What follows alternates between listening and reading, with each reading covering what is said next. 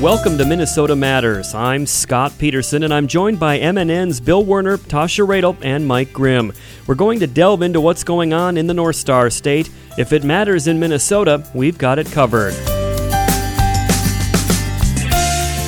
This week, a U of M professor travels the state to learn more about the impact of Alzheimer's on Minnesotans, the John Beargrease Sled Dog Marathon, and new Twins manager Rocco Baldelli. But first, it was busy at the state capitol during the second full week of the 2019 legislative session, and MNN's Bill Werner has a recap of the major issues which run the gamut. Will you unborn children? Hundreds on the steps of the Minnesota Capitol this week, marking the 46th anniversary of the Roe v. Wade U.S. Supreme Court decision that legalized abortion.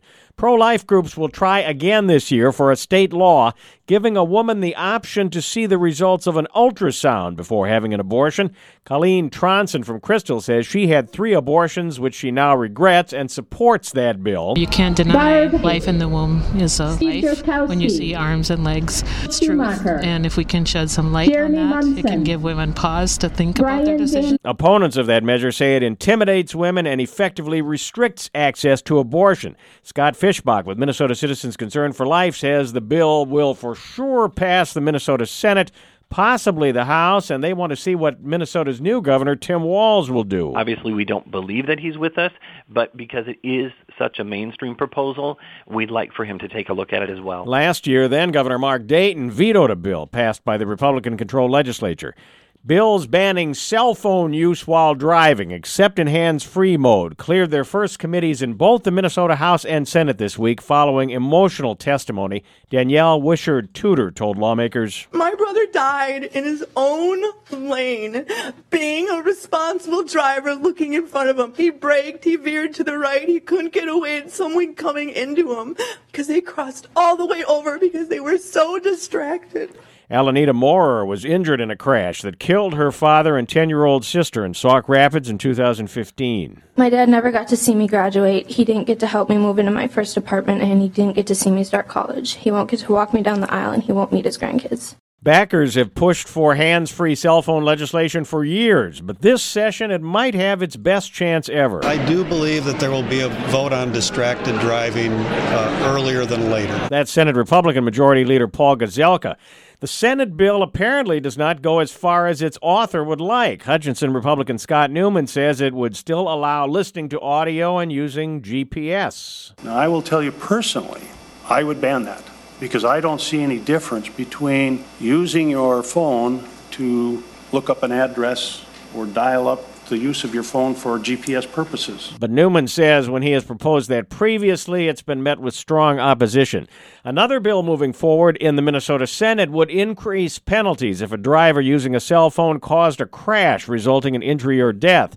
Tom Getz lost his daughter Megan in 2017. She had a three year old daughter, my granddaughter, who has to grow up now without a mama because of a distracted driver. She was also pregnant at the time of the crash, and I lost a grandson. It's time for us to get some, uh, some teeth into the law. It's time for us as a state to say, you need to put the phone down. Republican Senator Dave Osmek. And as the federal government shutdown ticked past the one month mark, we cannot start to negotiate immigration policies or further protection of our borders unless we open the government first. Fifth District Democratic Congresswoman Ilhan Omar First District Republican Congressman Jim Hagedorn says I think the negotiations have to be between the president and then the leaders here in Congress, and then a proposal has to be put out there that we can vote on to, to reopen the government. And so far, that hasn't happened. Seventh District Congressman Democrat Collin Peterson said this week the way to end what he calls an unnecessary government shutdown is give Trump the money. Well, I'd give him the whole thing you know that he wants and put strings on it so that he you make sure that he puts the the the wall where it needs to be. I mean, why are we fighting over this? I mean, it's uh, you know we're, we're going to build that wall anyway at some time. I don't know that I want to give him a blank check, but I don't want to preclude him for getting the money either. If you know if, if he's going to use the money correctly, you know, and we get the other stuff that we need on the border. Governor Tim Walz this week heard from residents of Section 8 low income housing who are worried they'll lose their subsidies if the federal shutdown continues. And if our housing goes up, there's a lot of us that won't be able to make make the money, the payments, and groceries are going up. Everything's going up, but our money is going down. Are you going to evict me? I've been losing sleep. I just I want to know if that's what I have to worry about. That's Buffy Baranek with the Southeast Minnesota Multi-County HRA who told about a call she got last week. Baranek said to the governor, "We need your help. We can carry this for a very short period of time. We don't have the cash reserves to take this on for months. We will be in crisis mode come March 1st. Governor Walz says We're starting to get a clearer picture now of what will happen as we're getting closer to it. Uh, that picture is bleak, uh, it is uh, cruel. Uh, it will cause real pain and uh, real disruption to uh, to many many Minnesotans, and so I think that's right that the we're, we're planning on uh, that those decisions need to be made, and those trigger points will be in in early February. Governor, you've thrown out some, some numbers. If the state needs to start plugging the gap for a month or two, starting say March 1st, I think is right. Yeah. Do, do you have an idea? Are we looking at I don't know half a billion dollars in terms of initially coming out of the? Or yeah. Do you have any idea yet? Oh no, we don't have the exact number yet, but it, it is fairly substantial. We have programs that are operating on moving and floating money, and uh, it, it's substantial because the federal government, while this is a partial government shutdown, which I think is the worst misnomer in the history of the world, um, it, it's like having one broken arm, and that makes it okay. Uh, that affects everything else we do, but it's about a billion dollars a month that comes to us, and how much of those are disrupted and how they interact with one another isn't quite certain. So we're simultaneously we're meeting about eight hours a day on on regular budget planning, and with all of our commissioners and um, the folks involved, we're we're doing about the same now on supplemental side of things of what it's going to take and we have general counsel exploring what it's going to take for emergency appropriation that's governor tim walz and Scott, we all know there are a lot of monkey wrenches that can get thrown into the machinery at the state capitol as lawmakers set the budget. And if the federal government shutdown continues much longer, that could end up being a really big gear grinder. And of course, we'll all stay tuned to see where that goes. Thank you for that report, Bill. Minnesota Matters returns after this. Who might you save? Your mother, your father, your husband, uncle, aunt, son. Learn FAST, F A S T, the sudden signs of a stroke, and you could save your friend, your best friend, teacher, boss, coach. F face drooping, A arm weakness, S speech difficulty, T time to call 911. F A S T, face, arm, speech, time. That's F face drooping, A arm weakness, S speech difficulty, T time to call 911. The sooner they get to the hospital, the sooner they'll get treatment. And that can make a remarkable difference in the recovery of your neighbor, the waiter, a fellow shopper, a total stranger, grandmother, grandfather. So learn FAST, the sudden signs of a stroke, then pass it on because you never know who might save you. Your wife, your colleague, teammate, mother. Spot a stroke fast. Visit strokeassociation.org. Brought to you by the American Stroke Association and the Ad Council. Welcome back to Minnesota Matters. I'm Scott Peterson. A University of Minnesota professor has begun a tour of the state, meeting families to talk about the impact of Alzheimer's disease. It's a devastating disease that affects more Minnesotans than you may have thought. Here's my conversation with Dr. Joe Gaugler on why he's reaching out to Minnesotans and what he hopes to learn on his trek through the state. Alzheimer's disease or related dementias affect almost 100,000 Minnesotans, more specifically around 94,000. And in addition to those individuals who are living with memory loss, there are close to a quarter million people who are providing unpaid care to those individuals.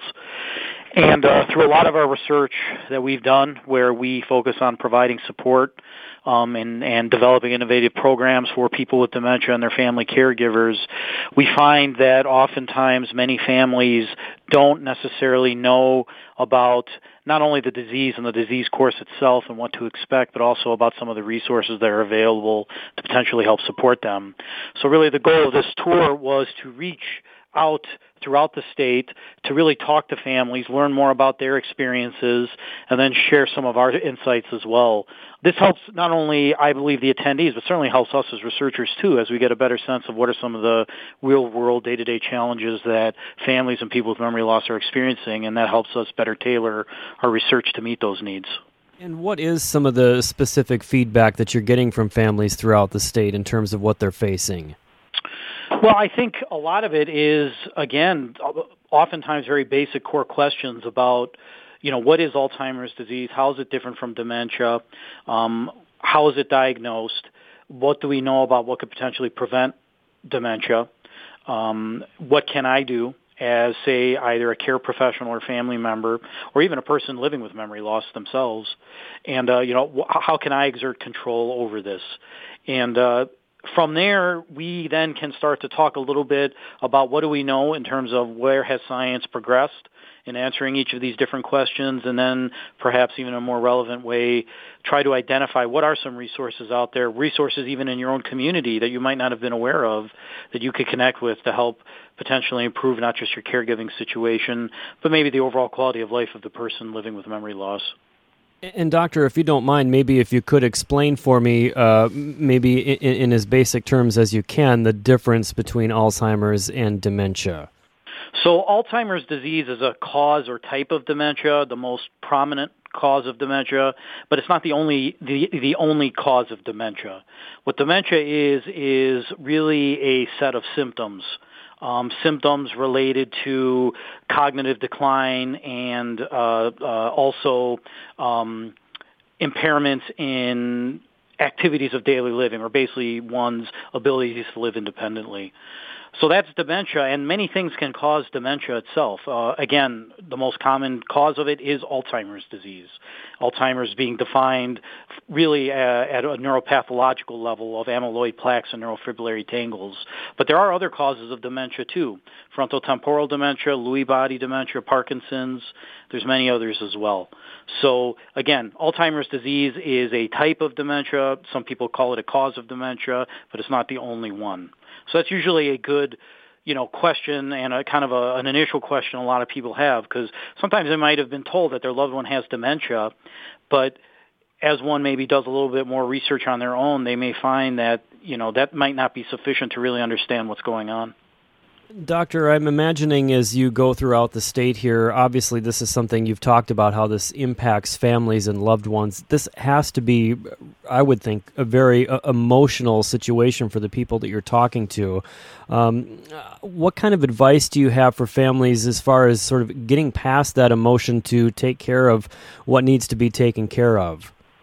Well, probably the first thing is is you are not alone in this experience. There are many, many other people um, that are go- have gone through this or are going through this right now. And there's no shame in connecting with those people in various ways to get a better grasp or handle on one's own situation. Um, now, whether that happens through more informal ways, say connecting through a church, community center program or whether it is engaging with organizations like the Alzheimer's Association, perhaps a local area agency on aging, to connect with the many family caregiving support, education, and, and uh, support and education programs that they may be offering too. Um, and it's very much a process. I, I you know, it, it, it's not enough to simply go out there and say to somebody who is having an emotionally difficult time with a loved one's memory loss that you need to do this or you need to call this person. It's usually not sufficient. And so what really this tour does is it, it hopefully gives people a comfortable place to come to learn more, connect with us at the University of Minnesota, and uh, slowly learn about if that's what people want to do. Learn, um, you know, gradually about what are the resources out there and what can I utilize that best meets the needs of my particular situation. It's really a process. It's a partnership. I, I, I like to think of it, and it's something that we hopefully can establish over time. And doctor, if we do have listeners out there who maybe are wondering where to start or where to take that first step, who are looking for resources, where would you direct them? Yeah, I would start right off the bat is contacting the senior linkage line. Um, it is a toll-free uh, telephone number, and uh, that is that will connect you to your local area agency on aging. Thank you to my guest, U of M professor Dr. Joe Gaugler. Minnesota Matters returns after this.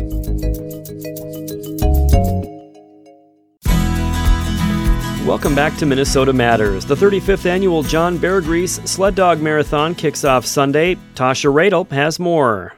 Thanks, Scott. Joining me now is Monica Hendrickson, spokesperson for the John Beargrease Sled Dog Marathon. Welcome, Monica. How are you doing today? Good morning. I'm doing great.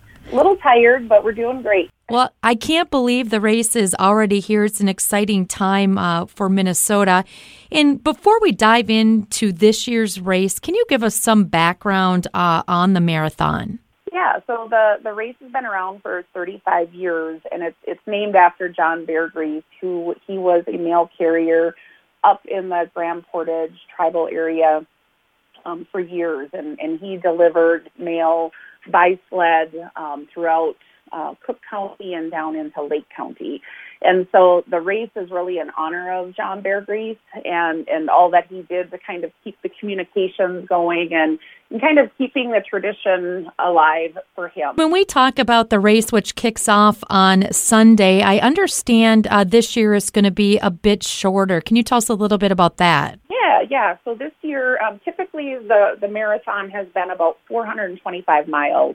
Um, every year after our race, we have what's called a, a driver meeting. And so that's where the mushers are giving really honest feedback about the length of the race, the course, were there problems. Um, and the last two years, we've been hearing from a lot of mushers because the snow conditions, you know, aren't optimal to be training their dogs um, early in the season. It's really hard for them to get enough miles um, and so they, they asked, you know, is there a way that we can get the race shortened? And, you know, we were, we always want to listen to our mushers because if you don't have mushers, you don't have a race. And, um, but one of the things for our race is we are a qualifier race for the Iditarod because we are the longest sled dog marathon in the lower 48. Um, and so we contacted Iditarod and they had agreed, you know, 300 miles plus an unassisted checkpoint that really is a good gauge to make sure that a musher is, you know, still going to be okay to run the Iditarod. So, so we decided we were going to shorten it, and we've had we've had a great response. Um, again, there was very little snow in a lot of the areas that that mushers live in, so um, a lot of people decided not to race the Beargrease just because of of snow but they weren't able to train. So, but we still have a really strong group. We have a lot of people that used to race our, our Beargrease 120, the mid distance, have moved up to the marathon now. So we're starting to see mushers kind of jockey between races, and and it's going to be a great year. We we have some new some rookies to Beargrease, so it's going to be fun to be able to see what they can do on our course. And when we talk about the course, I understand that it kicks off uh, just outside of Duluth. Is that right? Correct, correct. Um, we start up on Jean Duluth and North Tischer Road. So it kind of is a higher elevation, which means that we have enough snowpack almost always up there. And so we start at Billy's Bar, which is typically where we end our race. So so we're starting where we finish, and then we're going to go 300 miles through St. Louis County, Lake County, and Cook County, and we'll end up in Grand Portage uh, Lodge and Casino, just a little bit um, south of the Canadian border. And do you encourage folks to come out and watch the mushers? Yes, we love our race fans, and the mushers do too. They love they love seeing all the excitement at the start, especially. Um, we have a lot of people that follow the race from beginning to end. We have we have folks that take a week of vacation and they come up for all the pre-race activities and they stay till the bitter end. Um, yes, it's cold, but you know, watching teams come across the trails, you know, when it's it's a serene morning on the North Shore or the evening running. We run throughout the night.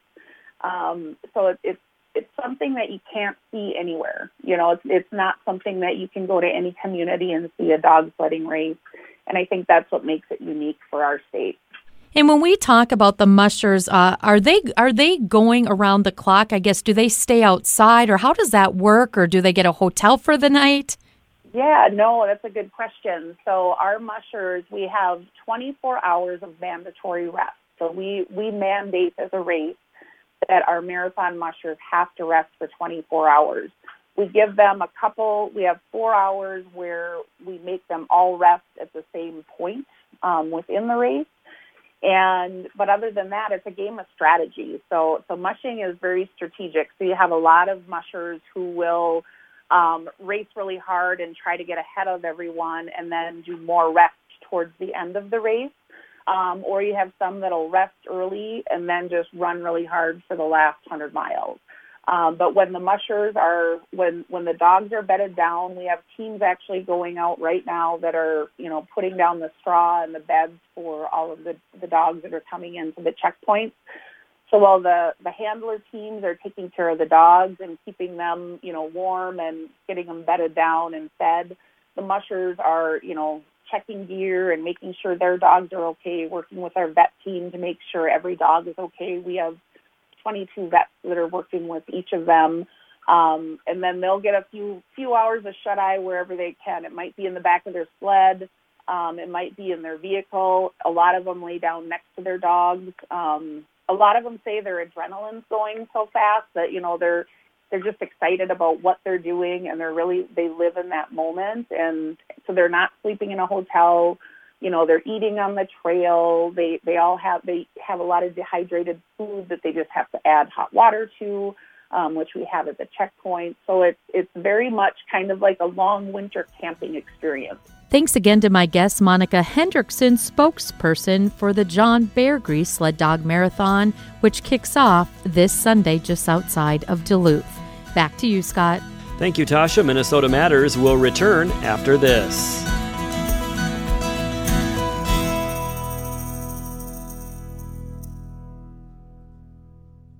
We asked kids what it took to be a dad. This is what they had to say. A father is always present. I mean, what father, what real father figure can you have if they're not there? In order to be a good dad, you need to love love your son. You need to put gas in your car so you don't break down in the middle of nowhere. And you need to make them breakfast. Yep. I mean, just to maybe um, play like a board game with me, or to just stay home and play um, some video games with me. Just to do like that one little thing is what I really look forward to. I'm not asking him to be a perfect dad, but he should try. He's just a constant force in my life. There's no other type of love like a dad's love because it's not comparable to anything else. Take time to be a dad today. Call 877 4DAD 411 or visit fatherhood.gov. Brought to you by the U.S. Department of Health and Human Services and the Ad Council. Welcome back to Minnesota Matters. The Minnesota Twins just completed their 59th annual winter caravan across Minnesota, Iowa, North Dakota, and South Dakota. The two week trek included stops in more than 40 communities. Twins Radio Network host Chris Atteberry sat down with new Twins manager Rocco Baldelli during the trip. Let's listen in on Minnesota Matters. Rocco, you've said it at several of our stops already, but it's hard really to conceptualize what this caravan is all about spatially and also in terms of kind of the spirit of the, the events that we attend.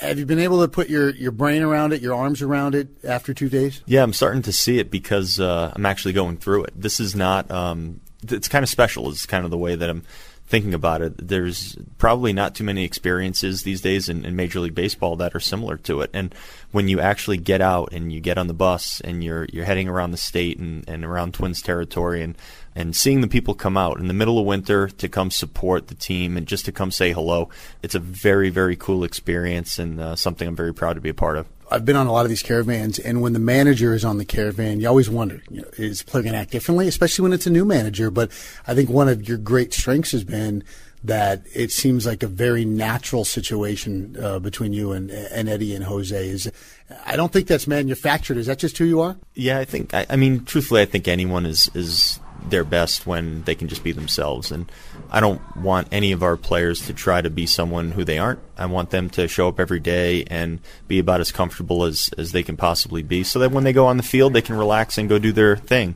I think it starts today. It starts during Twins Fest. Uh, it starts when we get to Fort Myers. I mean, it, we're just kind of laying the groundwork now, but that's that's the kind of personality that I'd love for the team to have. And you know, we're, we're going to build our, our own personality going forward, um, but I want it to be genuine and I want it to be who these guys are. Are you a note taker? Are you a guy who, as you're sitting on the dais and somebody says something, or you're you hear Eddie or Jose something, you think, oh boy, that's something I might want to pursue? Are you a guy who who jots down mental notes to yourself, or uh, it kind of circles back around to, to get them as you're observing and you're listening?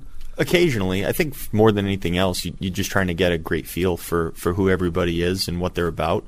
Things that I do want to remember, I do have my, my notepad in my bag that uh, that I've had going the entire off season because th- there is a lot going on. There's a lot of change and a lot of new things to prepare for. But um, you know, over the course of this caravan, especially, I think it's more about the experiences and just getting a chance to spend the time with everyone on the bus. We've got a couple more days here on Caravan, and we're going to do some cool things. We're going to meet a lot more people, including uh, tonight.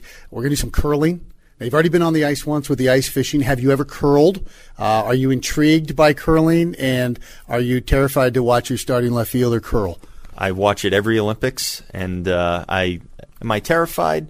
No, but if he decides not to curl, I'm going to be perfectly okay with that. He can leave the curling to uh, Atteberry and Baldelli and let, let us uh, go out there and, and give it a go. But I think it'll be really, really fun, really cool. We had a great time during uh, the uh, ice fishing tournament getting out there. It was something that uh, I've always kind of been a little bit intrigued by. It was a little cold. I'm not going not going to complain and say it was too bad, but uh, it was a great time, and the kids especially seemed like they were having fun. But I'm ready for some curling.